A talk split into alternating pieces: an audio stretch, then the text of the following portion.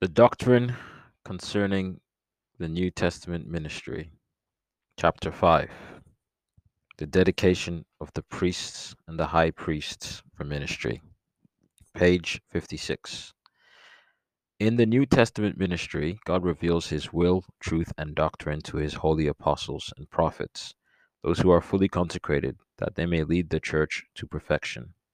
Of the revelations given to him as an apostle, Paul said, how that by revelation he had made known unto me the mystery of Christ, which in other ages was not made known unto the sons of men, as it is now revealed unto his holy apostles and prophets by the Spirit. Ephesians chapter 3, verses 3 to 6.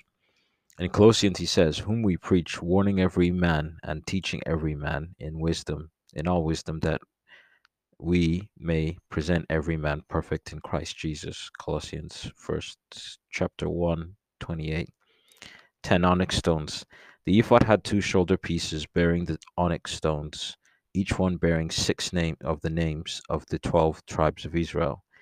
Aaron shall bear the names before the Lord upon his two shoulders for a memorial. Exodus chapter 28, 9 to 12. Some think that the sole responsibility of the ministers of God is to preach a message to the people. This is far from the truth. God has placed his servants in a responsible position so that they may bear the burden of his people as they pass through various trials and temptations in their lives. They are like precious stones to the Lord, therefore they must be precious to the servants of God also. The servants of God must bear them as God bears them, Paul testified besides those things that are without his own suffering and afflictions, that which cometh upon me daily, the care of all the churches. Second Corinthians chapter 11 verse 28, page 57. Bearing the burden of the church includes physical sufferings as well.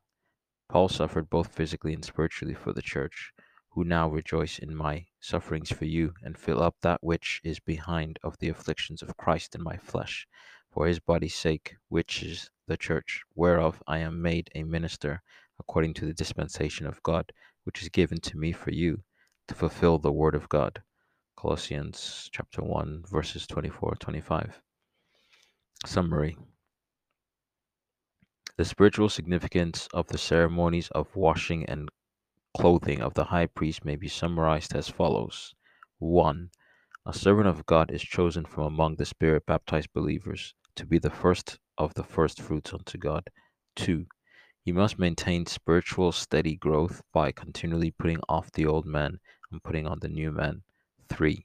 He must learn to give all the glory to God when he is used by God. 4. He is endued with the twofold grace grace for his personal life and grace for his ministry. 5. He has to live in fear and trembling with inner holiness before the throne of God not defiled by the flesh, the world, or the devil. 6. His life and ministry must be holy and just in the sight of God. Page 58. 7. His mind must be filled with and established in the truth. 8. He must preserve, preserve his salvation and holy life until the coming of the Lord. 9. His desires, thoughts, and intention must be fully consecrated to God so that he may know the mind and will of God. 10. He must be constrained by the love of God in his ministry and show joyfulness at all times in his service. 11. He must cultivate love and endued with wisdom and possess unfeigned faith. He must be bold, righteous, and sober in his ministry. His life and ministry must show forth the gifts and the fruits of the Spirit. 12. Apart from being sound in the fundamental doctrines, he must receive from God successive revelations to help the church grow to Christ like perfection. 13. He must be an intercessor for God's people and impartial towards believers, governing the church justly and conscientiously, guiding them in righteousness and justice. 14. He must conscientiously and uprightly bear the burden of the church, constrained by the love of God even though it may involve physical and spiritual suffering. End of chapter 5 Dedication of the priest and the high priest for ministry.